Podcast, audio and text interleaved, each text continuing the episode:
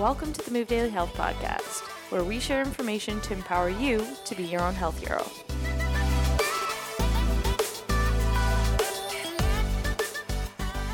Ladies and gentlemen, welcome back to episode 38 of the Move Daily Health Podcast. I'm Dane Wallace here again with Freya Spence, and today we welcome to the show Dr. Greg Lehman to discuss the concept of movement optimism. Dr. Lehman is a registered physiotherapist with more than 20 years' experience in the rehabilitation field. Greg's training as a physiotherapist, however, is just the tip of the iceberg. He has been trained as a strength and conditioning specialist, a chiropractor, and a kinesiologist, having obtained a master's in spine biomechanics while over the years publishing numerous peer reviewed publications. Greg is a globally recognized advocate for evidence based physiotherapy. His course for therapists, Reconciling Biomechanics with Pain Science, is a highly attended continuing education seminar given in more than 35 different countries, focusing on a science based approach to the best practice strategies of rehabilitation. Greg is a sought after keynote speaker and presents worldwide on topics ranging from persistent pain, exercise prescription, and sports related injuries. Greg has personally dealt with persistent pain but manages this by incorporating meaningful daily activities despite occasional flare ups. Movement strategies are far and wide more of a cure for pain than a cause, and Greg digs into this and much more over the next 55 minutes. As always, thank you for listening, and please subscribe and share where you can. Now let's dive right into the conversation with Dr. Greg Lehman here on the Move Daily Health Podcast. So, we understand that you did a master's and then went on to become a chiropractor, and from there went on to also study physiotherapy, which is part of your practice now. Can you give our listeners a little bit of a background on that path and what spurred you to study a variety of perspectives? The the master's because uh, that was like the '90s. That started because I, I thought I wanted to be a, a chiro, uh, but I had some doubts. So I thought, and I wanted to teach as well. So I thought uh, I should learn more and be smarter. So that's that's why I, I did the masters. I, I, had no intention of going into academics and doing a PhD. I wasn't smart enough for that, or especially in biomechanics, you have to know math and physics and things like that. Oh yeah, I know that game. Yeah, I don't. Uh, and so I just squeaked through uh, a master's. Um, but I was always interested in asking like questions and trying to answer them. So that, that the masters helped with that, and I thought that would help me, uh, like set me up for chiro. And then chiro was cool because they let me do research and teach at the same time, even though I was a student. That was interesting. Um, and then I was in practice for like five uh, five years, and then I went back to to physio uh, school, and that was more. It sounds bad, um, but it was more for expediency rather than knowledge because I, I thought my chiro training and my self training was was good but if you have a physio license, just the way it works in the world, you have way more opportunities uh, to work in uh, different areas, different countries. There's just uh, more doors open. So that's why I went back to physio school. I just had a full time practice and I went back to school at the same time. So it was just easy to do. It was, it was just open doors. I know that sounds horrible, but I'm not going to lie. no, we really appreciate your honesty. And quite frankly, we know quite a number of uh, actually very skilled practitioners who have done uh, similar things, such as RMT or physio school for the same reasons, just of opening more possibilities and more doors for learning. So I don't think that's ill intent if you're opening a door that then allows you to learn even further. Oh, I didn't learn anything. I didn't learn anything. No, like you didn't learn anything. Oh no. no, no, like not no nothing. Not in my field of MSK and orthopedics. I learned nothing. It was which was which was good. That actually was validating. I shouldn't have learned anything because I prided myself on the training I had and just trying to stay up to date. Uh, yeah. So no, yeah, it was, t- and which is totally fine. It's not a knock, knock on the program. I thought the program was excellent. I just that that was okay not to learn anything. It's like yeah, it's take, good, especially if you're already in clinical practice at that point. Yeah, yeah. It should nothing should have been too new. Like I learned uh, other stuff like treating patients in a hospital or cardiopulmonary things. I, I I had no experience with that. But in my field of MSK and helping people with persistent pain or injuries, no, which, which is totally fine. It's like often mm. people take my course and they're like, "This is I, I, maybe I learned something, but it was more like validating and, and it was a big confirmation bias. And I'm like, that's okay. There's there's a point in your career where where you kind of realize you you do know a lot, and what you don't know, no one else knows either. and that and that's okay like there's this wall and we don't know what's on the other side and don't beat yourself up for thinking that that you should know it yeah that's why yeah. we have researchers and smart people to try to answer those questions mm. Sorry i took us off topic there yeah, no. And so, from what we understand, you also have experience working both clinical and in research. Is that correct? Right. Yeah.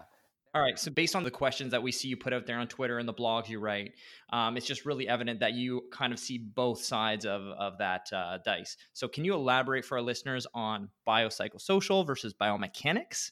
This might be a big topic, but it is, and it's tough because I mean the the biopsychosocial model was in response to the biomedical uh, model, which was more that pain and injury and disease has like a true like more of a tissue structural cause and and that was it that's all i should focus on and and the biopsychosocial it just expands on that if you ask me it, it's more that it recognizes that there are biomedical considerations in pain and injury but they are also influenced by psychosocial factors. That that that that's the the big difference or you, you know and some people would go farther and say you know a lot the the drivers of many pain states might not be biomedical at all. It's not like your your tissue is damaged or something. It's more of a psychosocial factors that influence your your sensitivity. So mm-hmm. to me the the biopsychosocial again encompasses the biomedical it just massages it and gives more nuance to it that that's mm-hmm. the idea Absolutely. And I think that that actually hits on from an end user client perspective. A lot of people don't realize that until they're in pain and working with a clinician who is able to put that into terms that they understand that pain is not necessarily an indication of tissue damage. Yeah, that that's that that's the big thing. It's that shift that it's not about damage, it's about sensitivity. And then when you start thinking, okay, if it's about sensitivity, what are all the things that might be making me more sensitive? and and the big one in the psychosocial world is we think anyway is that people have views of their let's say your back hurts and and you think that it's damaged and you have to protect it so you stop doing the things that you love right so there's a belief about your back that's not accurate about pain but it leads to biological consequences in that you stop using your back which physically is good for it to help it heal and to be less sensitive and so that's the interaction where a belief will drive behavior. And then you get in these unhealthy behaviors and then you have more pain. Or some would say you have a certain amount of pain and your beliefs, like, like how much you perseverate on it or worry about it or you're fearful. And so you keep thinking about it. It's like hearing a drip, like a dripping sound at night. The more you think about it, the more you hear it. And then you can't sleep. And then, then when you say that you want to sleep, the more you think about sleeping, it influences your sleeping, so you can't sleep. Pain would be the same idea. You have some tissue that might be contributing to sensitivity, but the more you think and perseverate and worry and become fearful, we increase that that feeling or that perception. it's our response to that sensation gets magnified. So that's that's the biopsychosocial. It's the, the interaction. Mm-hmm. And don't ever ask like with a person in front of you, well, how much is because how much of your pain is the disc and how much is worrying and how much is stress and that's you have no idea then that's really frustrating. That's but you just got to give up on that stuff. Yeah yeah the the i mean there are many people out there who've had the oh the pain must be in your head and that is really unfortunate because it's like well it, it's yes your central nervous system is giving you feedback but it, you can't just tell someone oh no it's in your head because your imaging didn't show xyz so yeah sorry go ahead don't say that no no i'm with you i'm with you i'm just i'm just mm-hmm. agreeing mm-hmm.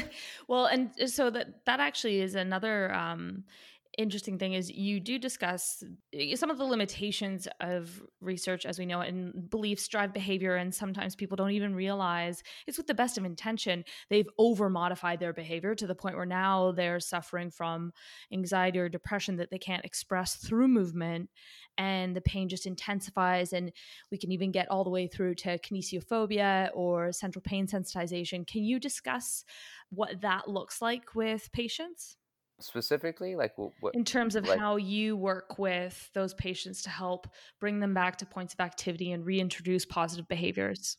So to me i i believe in the biopsychosocial but i still often take and i think most people do a really it's still a kind of a mechanical approach.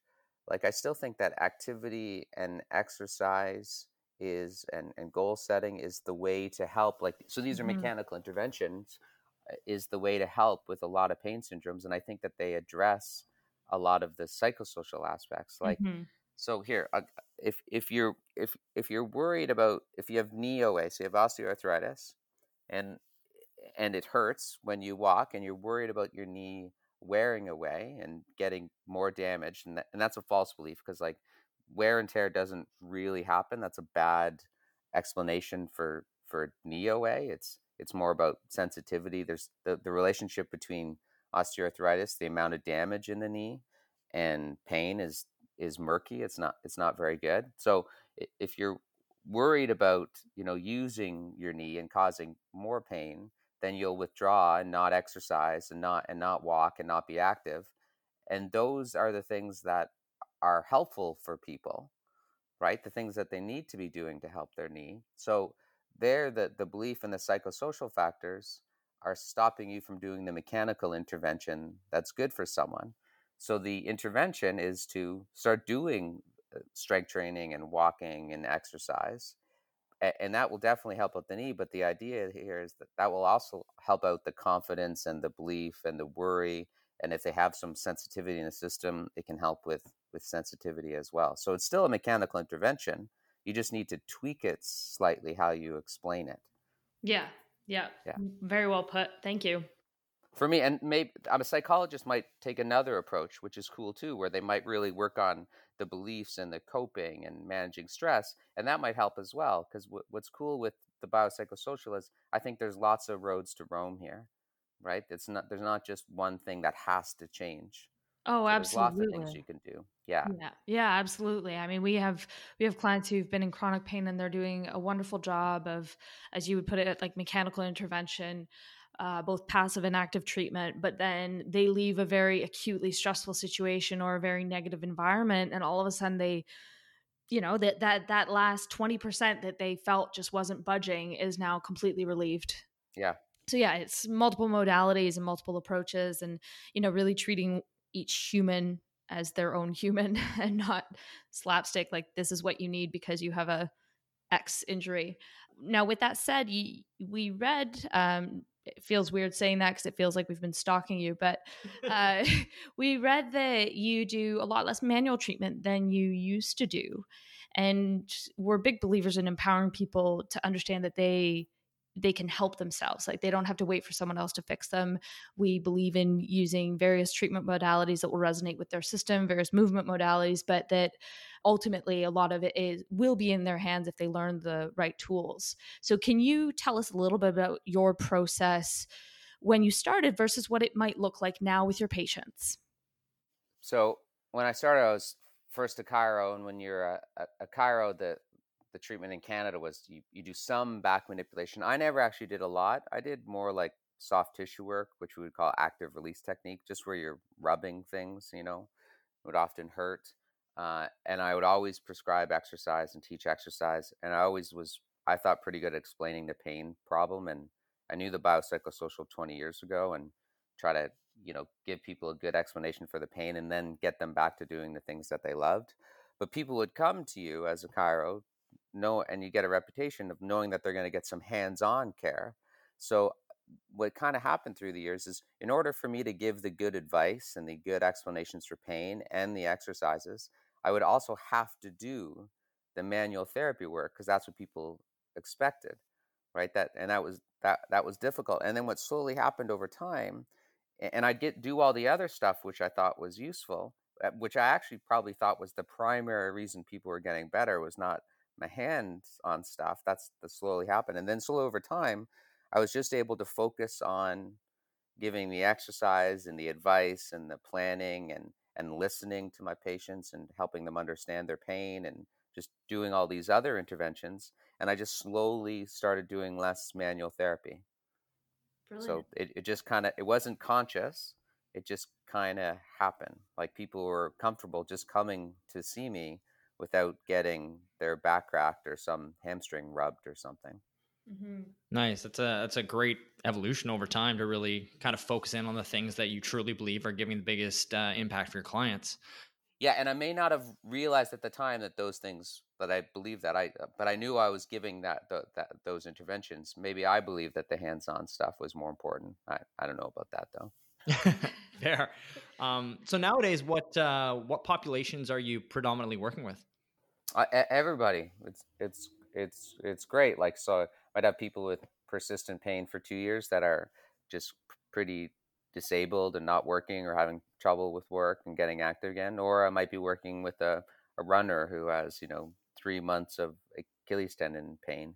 But the the processes and the fundamentals are the same that's the the fun of if, if you find your treatment fundamentals which i think i have then it, this the same it's the same idea like you're you're trying to find all the contributors to pain work on the things that that you can um, you know get people doing the things that they they love you know build calm shit down build shit back up like it, it doesn't make a difference if it's an olympian or someone who's out of work for two years. It's just magnitude. Yeah now, have there been any peak moments in treating either clients or, sorry, patients, um, or with anybody that you've learned from that sort of changed the way you viewed biomechanics or uh, pain management or anything like that? Well, I've had lots of failures, right? like I helpful. think of those more than anything, and I, I, it's humbling. That's, I mean, I teach mostly, but I still see patients, so I can stay really humble. So th- those those are always the peak moments of like what what else did I need to do or where did I need to get help with maybe another health professional where I I couldn't help help this person? Mm-hmm. you know what what was going on? Why why did they stay in pain or or discomfort here? Like what what what could I, I have done better? So I, I think of those but that that yeah that definitely that. answers it yeah I mean we learn a ton from um, each person that we interact with so even though we've been teaching as well we think that the one-on-one interactions are are super helpful. Now when it comes to your courses can you tell us a little bit more about your course? And then there was something i was curious about as an educator that i'll ask you um, afterwards. So my course it started because i i've been in like the uh, trying to have people do things differently for decades like that that's one of the reasons I did my master's because I, I thought the way chiro was taught was was was wrong. Like I didn't agree with the chiro model, so that's that was one impetus of uh, of my master's. So I've been doing that for a while. But what would always happen? People would say, okay, if we don't do this, if those ideas are are wrong and not supported, uh, like you know the you, eh, don't worry about anterior pelvic tilt for low back pain or hip pain or knee pain or something and I would say, here's the research. This is the reason you shouldn't care about that. And people would say, well, what do we do then? Mm-hmm. And so that was the thrust and impetus for the course. And and and the bottom line of the course is like, how can we be, be comp- how can we be comprehensive with our patients and have simple interventions that have you know complex uh, effects? So like always trying to figure out what what's the mechanism of action like what's the what has to happen to help someone get better or like uh, another theme like we look at themes like when should you poke into pain? When should you back off? Uh, or in our profession we have like lots of people who practice very differently and they argue and disagree about the right way to help people and they all help people. So the thrust of my course is well what's the common theme amongst two gurus in the field um, who help a lot of people? Why why do they seem so different but why why do they all what's also similar that makes them help the same people. So that that's sort of the thrust of the course. What's the what's the active ingredient of our interventions? And you figure that out, then then we create a, a framework for treatment. Fantastic. Well, what do you find are some of the most common beliefs that come up when you're teaching? False beliefs? Yeah, or, from uh, from education backgrounds because you said that you disagreed with some of the Yeah. ways that chiro was taught. So, understandably, not everybody will. But what are some of those that come up? so the the the thing that I focus on the most is like it's a reaction to the kinesiopathological model of pain or injury. And that and that model is essentially like our patients need fixing. Like there's something about their joints, their muscles that are are wrong and that's why they have pain and i've always reacted against that and said that's not the reason for pain like you like someone might their shoulder can be rolled forward and asymmetrical compared to the other shoulder and i would say that's not a cause of pain. That's normal human variation. It's great to do exercises for the shoulder, but the exercises aren't putting that joint into its proper position. They're building that person up to tolerate their movements and then they have less pain. Or like someone can go into knee valgus and that's totally safe and it's not a problematic movement pattern. Someone else would say, "Oh, that's a faulty movement pattern." And I would say, "It's not faulty. It might be sensitive.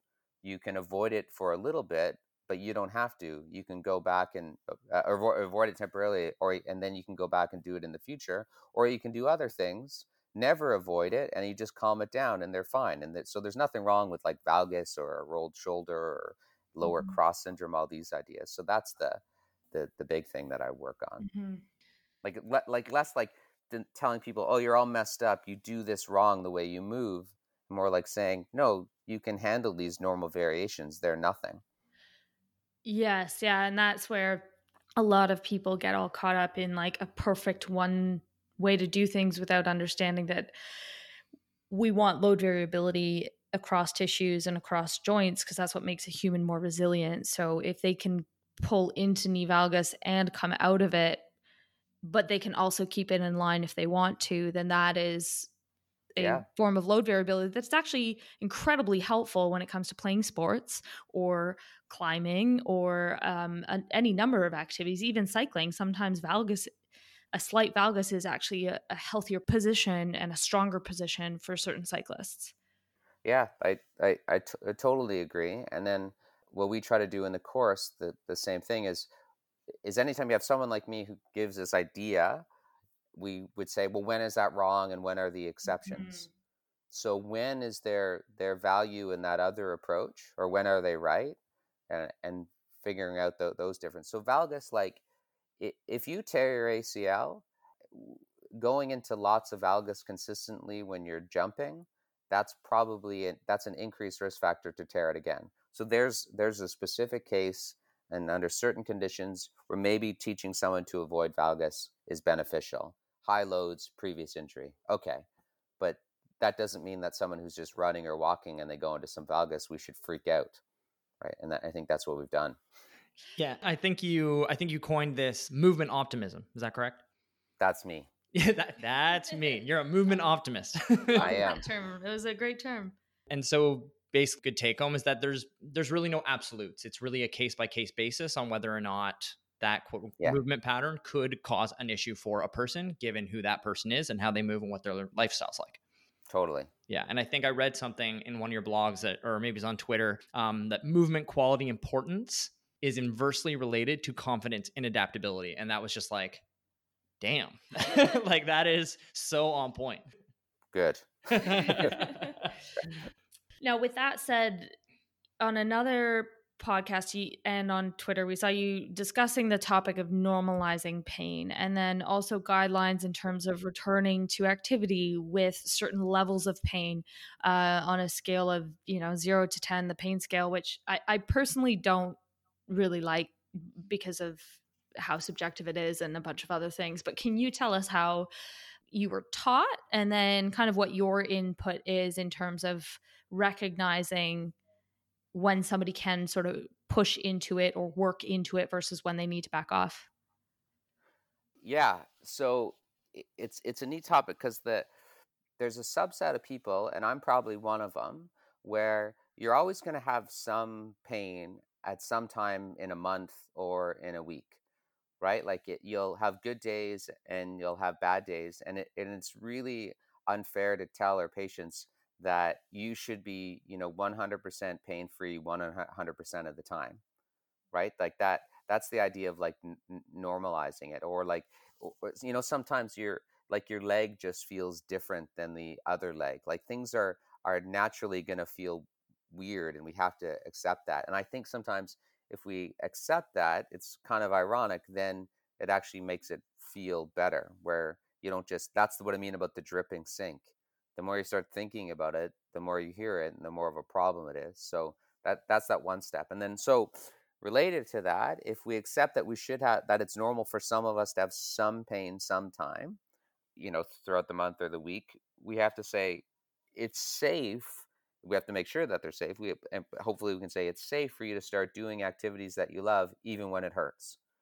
Right? And that that's actually a good thing for your re- recovery, maybe to help with pain, but also just to help with with general health and in in the long term that it's okay if you love running and you miss running and you've been waiting to start running until you're 100% pain free you might not ever be able to run again but if someone says you know it's safe for you to run and you know you can run and it hurts a little bit little bit meaning well i, like to say if, if someone looks at you they wouldn't know that you're in pain like you're not sort of communicating it in some way mm-hmm. and then and then after you know one two look in the long term one two three weeks you've been running a little bit and building up your pain hasn't gotten worse and you're kind of stable like it's not ruining your life and things aren't they're not you know horrible like you haven't really flared up then it's okay. You, you know that it's it's safe to keep doing that thing that you love and then surprisingly what happens sometimes what happens over time is you poke into pain like that and slowly it starts going away and you don't mm-hmm. even realize it. Suddenly you're running 12 minutes and it doesn't hurt where before you're running two before it, it started to hurt. Yeah does that make sense? Yeah, yeah absolutely and uh, it's interesting because uh, for years i used to be very frustrated because i worked in sports clinics and i felt like I, as a movement coach i was responsible for also being pain free and how could i help other people if i couldn't even become pain free and then uh, eventually when i just wrapped my head around the fact that i could manage my pain then everything felt a lot better mentally. Physically, it's like, yeah, sure, it was more or less the same, but I felt better about it as opposed to f- forcing through and try to impart that with certain clients who fit into the same population that um, like congenital population I'm in, where there will be more sensitivity, but as long as you kind of learn a little bit more about it, and it's it's similar to that back pain patient who bends over and realizes, oh my god, I didn't like feel a sharp stab of pain. Like they almost don't realize oh yeah i've been running 12 minutes and i actually feel great.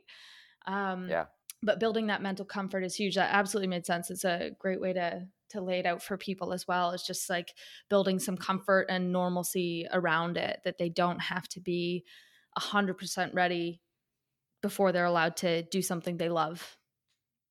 Yeah. I, I remember hearing a famous physio in Canada say you have to earn the right to run. I was like, bullshit. Like you were you were born there's your right. Like like as if there's all these prerequisites before you could start running i'm like the stimulus to run and to get better at it is to run you know you don't have to do a bunch of squats you don't have to be able to hold a 10 you do 10 push-ups first and and three ankle hops you just you you try to run it might only be 10 seconds right yeah it, it might just start with a hard walking program but you can do all the other stuff as well, but you you can start running if you want to. Mm-hmm. if you want to, yeah. yeah, do, that's I only bring up that running is only a treatment if someone wants to. Agreed. Don't make all my everything. patients run. Yeah. yeah. I did have a patient who got better with cartwheels once. It was amazing. So for like a week and a half, every other patient got cartwheels. They didn't like that. That is hilarious. That's awesome. I didn't do that. I made that up but uh, it, oh, half of it. I mean, she did get better with cartwheels, and you know, I have seen people like we do this all the time. You see someone who gets better, and you're like, oh, that must be the key, so everyone gets cartwheels. But she literally got better because she started doing cartwheels, and that just like blew her mind and totally reconceptualized what she thought of her back. And then she kept doing more cartwheels and burpees again and she was amazing got better out of curiosity like, was she just like i would like to try and do a cartwheel and you were like yeah go ahead or were you like you should try and do a cartwheel we like our the intervention was just slowly building her up to do things again go to the park play with her her her son her young son did like some imagined bird dogs but the the, the messaging was like your back's not going to fall apart your joint isn't out of place you're mm-hmm. stable there's nothing wrong with how your core works if you want to do it give it a try you can tolerate it and so we gave a bunch of boring exercises because that seemed like she wanted to do but then she just went out and did a cartwheel and i swear that that was it all the stuff i gave her was shit it was just her doing cartwheels that got her better this is my favorite thing ever well, I um I did a number on some cranial nerves and on my spine and a lot of things in the gym were still not accessible technically. Like I couldn't do the rehab. Op- anything open chain was just like a no go on the one one arm. But I decided after about 18 months of rehabbing from this and quote unquote re- waiting for nerves to regrow or encouraging them to, I went into aerial hoop. Do you know what that is? I think I can imagine it. It's it's a it looks like a hula hoop in the air. yeah, yeah. No, yeah. I, I, know my my trampoline place has one. Yeah, exactly. Yeah. Um and so yeah, that was my choice and a lot of people thought I was crazy, but ultimately there is a huge amount of benefit in terms of eh, layering things into a skill specific uh, movement modality eh, especially one that comes with a lot of fun now after the first session of yeah. like just learning to balance on my butt in the hoop which is crazy hard for a spine that's kind of lost where it is in space it was so much fun and the soreness was so real but again the perception behind that soreness was really positive as opposed to like oh my gosh have i completely screwed myself up again so um, i love the cartwheel story i'm going to start telling that just go do cartwheels probably not so totally. some of my patients yeah. Yeah. And you just kind of touch based on another thing we wanted to uh, ask you a few questions here because there's there's a lot of you know myths out there about the human body um, and you just mentioned weak backs and a lot of people believing their spines are just innately fragile um, yeah. can you just dive into that a bit and just explain to us why backs are not innately fragile so the uh, let me step back a, a second here like i want to say that when someone has a low back pain, doing exercise and and the impetus to do the exercise is often the idea that the spine is unstable or something. So people get these exercises and they definitely help people with pain. And often what happens, people say, aha, that proves that the spine was unstable before and that it needed stability. And that's, uh, that was the problem. But that, that hasn't really been well tested or proven. And what you see is for most low back pain, it doesn't really matter too much what exercise you do. It probably does matter what exercise you do, but just for another reason. Like maybe what matters it's it's relevant to the person. It's you start doing exercises that are something that they haven't done before, or they're exercises that just stress the spine and build it up. So, that, or it's an exercise that builds confidence. So it has nothing to do with stability or weakness. It just works via another another reason. So I want to I want to say that like before I get into this. Okay, so then the idea behind the weak spine, I think, I think it happened because in the '90s there's all this work on spine stability work where people would say um, the osteoligamentous spine, which means just the bones and ligaments, will buckle with like 10 kilograms of pressure, which which is true. But the thing is, we're not in The Walking Dead, and we're not osteoligamentous spines. Like we have muscles and a nervous system that surround the spine. And so the spine is actually inherently stable in the human like body. It's only unstable if you rip it out of the body. Right? That so so there's just this idea that that came that people's spines were like wearing away and that they're inherently weak and that the spine is something that needs protection. And I don't know where it came from, but that's sort of the idea. And there's some work by Ben Darlow who went into this and just sort of evaluated people's beliefs about their back. And people feel that the spine is easy to harm and hard to heal. So that that's where we are, and that's and that to me often leads to fear, avoidance, the idea that you need to protect it, the idea that you need your spine to be in this ideal posture.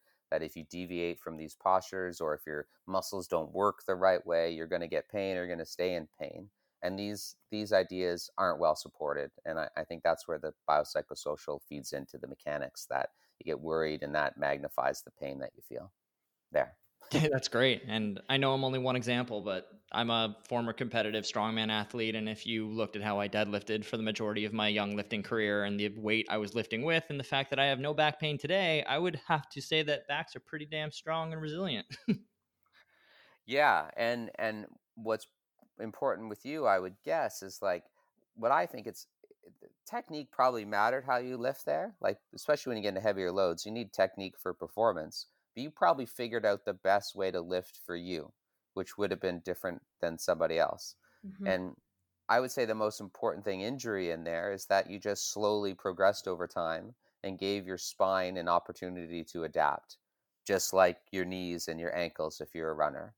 Absolutely. It's the it's the same thing, and that and that's the shift. It's like adaptability. Yeah, adaptability is finite. There's some limit, so not everyone could lift what you lifted, I'm sure. But you know, that the principle there is we adapt to the right stress, and provided we put ourselves in an environment that allows adaptability, good nutrition, good sleep, all that stuff, then then we succeed.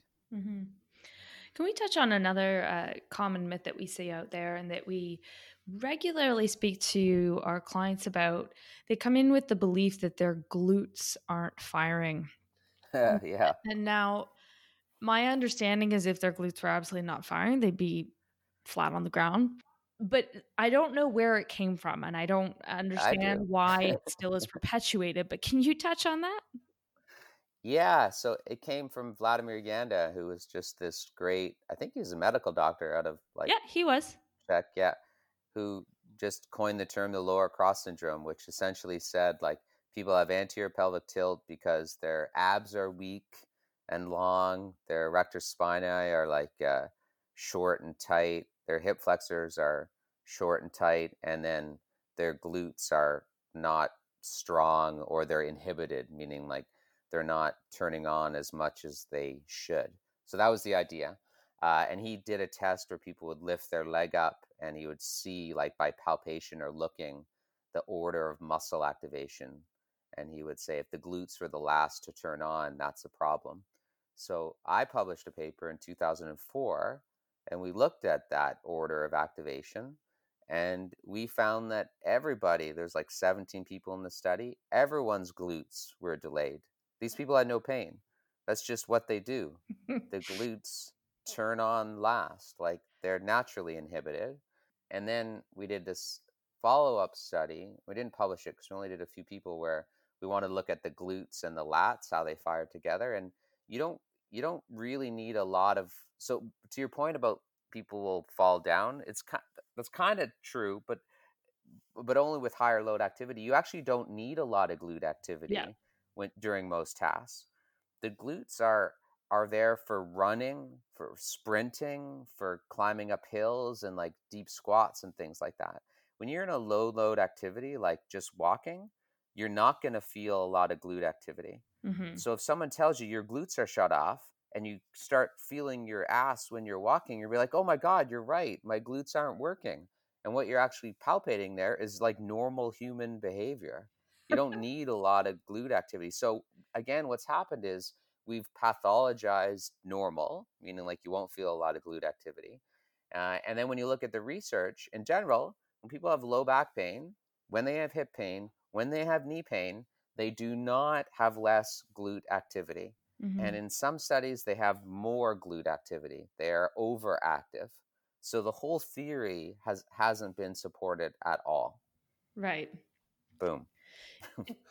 no, that's it is great. funny. It's excellent. Now, on that note, though, of pathology, you know, a lot of people can develop fear based on what their imaging shows, and their imaging, or sorry, their understanding of imaging also leads to beliefs that then lead them to modify behavior. So it can be this negative cycle because somebody's perception of something that is quote unquote proved via imaging doesn't allow room for the fact that, sure, that can show degeneration on your imaging, but that's actually pretty normal for your age group. Yeah, absolutely. Like bulging discs, people are what ends up happening. They might have low back pain. You get a scan, you could have a bulging disc.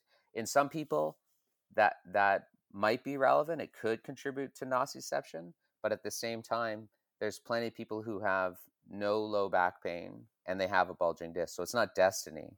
And so that where it's a problem is if people think, oh no, I have a bulging disc, I need to now protect my spine, stop bending, stop lifting, stop running. So again, it's it's only a problem when it gets in the way of like healthy behavior, which would be like using the spine. And the irony here is if you do have a bulging disc or have some changes on your spine, the argument should be you need to start stressing your spine because that's the thing that's going to help heal it or at least make it stronger or build up the tissues around it and the nervous system to mm-hmm. handle that potentially uh, sensitive disc or something like that. Oh, yeah, absolutely. Because then you introduce deconditioning when people remove Oh, so so you. much movement from their diet that now you're just looking at the full system being less inherently resilient. Yeah. And that kind of segues us into another one. I know you worked with uh, Stu McGill, who's a well known uh, back health expert, and the idea that you can't lift with a flexed spine, it always must be neutral. Can you speak to that? Yeah, I, I mean, I I think uh, certainly Professor McGill would would acknowledge that the spine is is gonna is gonna flex, and uh, he he wouldn't be against some some flexion. He he, he- would certainly say it, it, it depends. So, but his work primarily would be that a neutral spine, and remember, neutral's a range, like, and, and it's actually hard to define what it is in in a, an alive human, but it's a range. It's sort of like the end of neutral is where you start getting resistance to, to motion. If you bend your finger back, there's a point where it's very easy for it to move, and then there's a point where you start getting resistance. So that's we call that the end of the neutral zone. So the the argument for 30 years has been that the spine is safer if it if it's used in this neutral zone, or you know it can go into full spine flexion, but maybe you don't want to do that too much that that that has sort of been the argument through the years and and and then i guess the debate is like is it can you really do it too much or what what is too much? Do we ever really get to that amount? Is is it a like should you be worried about sitting in a slouch posture? That that's kind of the debate. So this is the spine flexion debate is is is contentious and it should be contentious because we actually don't know a lot here. So Mhm. it's not i don't think anyone should have really strong uh, opinions on it. So I, I i've only just said in the past like how bad can spine flexion be if it's something we're always doing? Like if you have a trained deadlifter he or she will probably lift with 80% of max flexion right? So they're Yeah. they're almost flexing their spine completely and they can be safe and healthy their whole career. So i would say how bad is it to go out of neutral? What what we don't know is perhaps like and i will also concede like if someone lifts and they bend their spine 100% and you teach them to only bend it 80 they might have a lot less pain. So there there certainly is a a, a case where sometimes you you want to change up how people moves it, it can help their symptomatology but you could also say the opposite. Some people try to keep their spine really rigid and maybe they only bend at 70% you teach them to be relaxed and bend 90% and they actually feel better. Mhm. so there there's no i don't think there's one one right way. So it's a it's a it's a it's a really tough uh topic that we should all like be pretty humble about Yeah, and we like just that there is variability rather than um, in terms of approaches. There are a lot of people who provide perspective, and within our client base, we can tell you which ones are lifting um, with a flexion moment versus which ones are encouraged to not lift that way. And it also depends on the type of training that we're doing. You know, we have some strongmen; they have to lift yeah and know how to. It's it's really understanding like if you know how you're moving and you have awareness of how you're moving, then we can affect change. If somebody's just stuck a single way and unaware of it and and is also in pain, then sure we can look at um, an intervention in terms of changing their movement posture and seeing if that reduces things. So I like that you take a very much it depends approach with that because I don't think that we we know conclusively. Now, uh, in light of that though, there's also that whole idea of perfect posture and and we've seen online these gadgets that people can put on their shoulders to zap them and remind them to sit up straight and things like that. Uh, can you discuss your take on perfect posture? yeah so mine is that there isn't one if it hurts then do something else it's that it's that simple like i have no problem. like i'm i'm in my bed right now and my spine is fully rounded and i could be like this all day and then i'll tonight i'll go on the trampoline and i'll load it and i'll strength train and who cares? Like i i, I think that these like this posture idea that there's one right way that we should be most of the time i, I don't agree with that but posture for technique and performance like for, for performance it matters then like because if i'm doing gymnastics there's a better position and shape for my body to be in for different tasks or rock climbing Absolutely. deadlifting when i deadlift 30 pounds massive but like but i wouldn't like with deadlifting and i don't really train heavy eh, eh, anymore, and I, I should. I'm just I, am lazy. Um, uh, I think technique matters, but I think it's more. But I wouldn't get caught up on the position of the spine. If it's flexed and you feel comfortable and that's your strongest position, great. Slowly get into that. Someone else will feel better in a more neutral position or more like that's your classic better posture, mm-hmm. and that works for them. I'd be more concerned that they're using their hips and they're getting a stimulus for their hips to adapt or whatever their, their goal is of the exercise. Um, so, so the perfect posture thing, I can't get caught up in it. Like we, we change our posture so much throughout the day. It's just, it, it doesn't make sense about trying to like, if, if you don't like your posture, just change it. It's that easy. like aesthetically. yes. Stand in a different posture. Okay, there you go great. well, I think the me, like we worry about these things. We spend so much time on these things, and it's just like nothing. Yeah, I think the biggest risk is is becoming rigid in any given position, and not having movement variability within our system. Yeah, yeah, and so you'll hear hear that. And actually, Stu Stu McGill was famous twenty years ago. It's who I first heard it was to move your posture and put your feet up on your desk when you sat. He he always encouraged that. Yeah. And now you hear people say it a lot, but to be honest, there's not a lot of research saying variability, especially with sitting, is better. And so I'm kind of moving to the to the idea like fine, move it up if it hurts, but don't think that you always have to be moving because now you're going to create a nation of fidgeters. It's like sitting can be can be painful sometimes, but don't blame the sitting, blame all the other things in your life that might be causing you to be sensitive. What aren't you doing? Like you know are, what hobbies aren't you doing what what activities aren't you doing how what's your sleep what's your diet like like so the pain just shows up when you're sitting but don't blame sitting blame everything else that's mm-hmm. the other idea because yeah. there are people who have to sit 10 hours a day and if we tell them sitting is the new smoking and sitting is so horrible for you but they're like but i need to have a job and now they just feel doomed and that's why their back is sore so they blame sitting when instead we should say no no let's work on everything else so we can tolerate your sitting Absolutely. Building up tolerance to various positions, including sitting. Yeah. Sure. I think a lot of people need to hear that. now, we always ask our guests a few wrap up questions. And the first one is What is the most impactful book that you've read in the last year? Oh, I only read nerd books. No, that's uh, what we uh, want. no, no, not like like uh edifying books. Like uh I read fantasy. Oh, okay. Well, I, we have a I, I don't, about that. yeah, yeah. Like uh, I figured that's what you meant, and like, yeah, if that's what you read, what do you read, man? Steve, like, what am I reading now? I mean, I just reread like The Wheel of Time because I read that ages ago. Mm-hmm. Uh, Steve, like all the Steven Erikson. That's the Malazan books. Okay. Uh, the Lightbringer series. Yeah. I read a lot. I'm reading the Abercrombie book. I'm having trouble getting into that. Uh, yeah, yeah. So because I travel a lot, I don't watch movies on the plane. I just I just read my nerd books. That's awesome. yeah, nothing. I I buy like educational books. I just don't read them. yeah. Good paperweights or like it. Yeah, they're just on the shelf. Makes you Maybe look cool. my kids will. Yeah, I got. Well, yeah, yeah, it's hard they, they don't.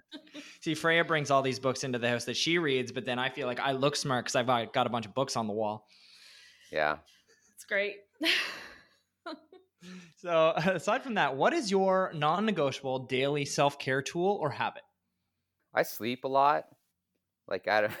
I you don't and me both. I I had you guys booked in for eight, which seemed weird, but I think I I booked in this time when I was in London or something or some time zone change. And I was like, oh, there's no way I'm doing that at eight. And I, I then I found out I was at one. So like I right now my my schedule is all messed up with the self isolating. Like I'm going to bed at twelve thirty or one.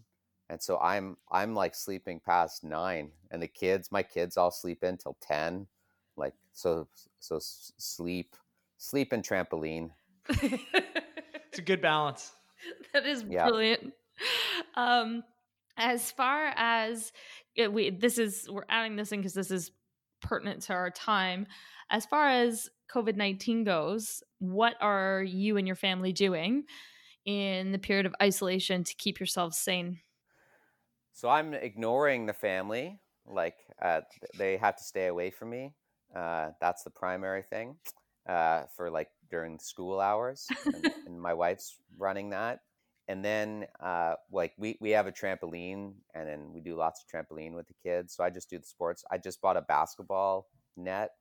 Nice. Uh, I'm running a lot, and the kids will come running. So that that's that's what we're doing. I went out. I actually last night. I don't know if my wife likes this. I went my I went to my like some friend's house. There's just two of them there, husband and wife, and I sat ten feet apart outside and had beer. So we'll do. I'll do that like every ten days. So we're still self self isolating.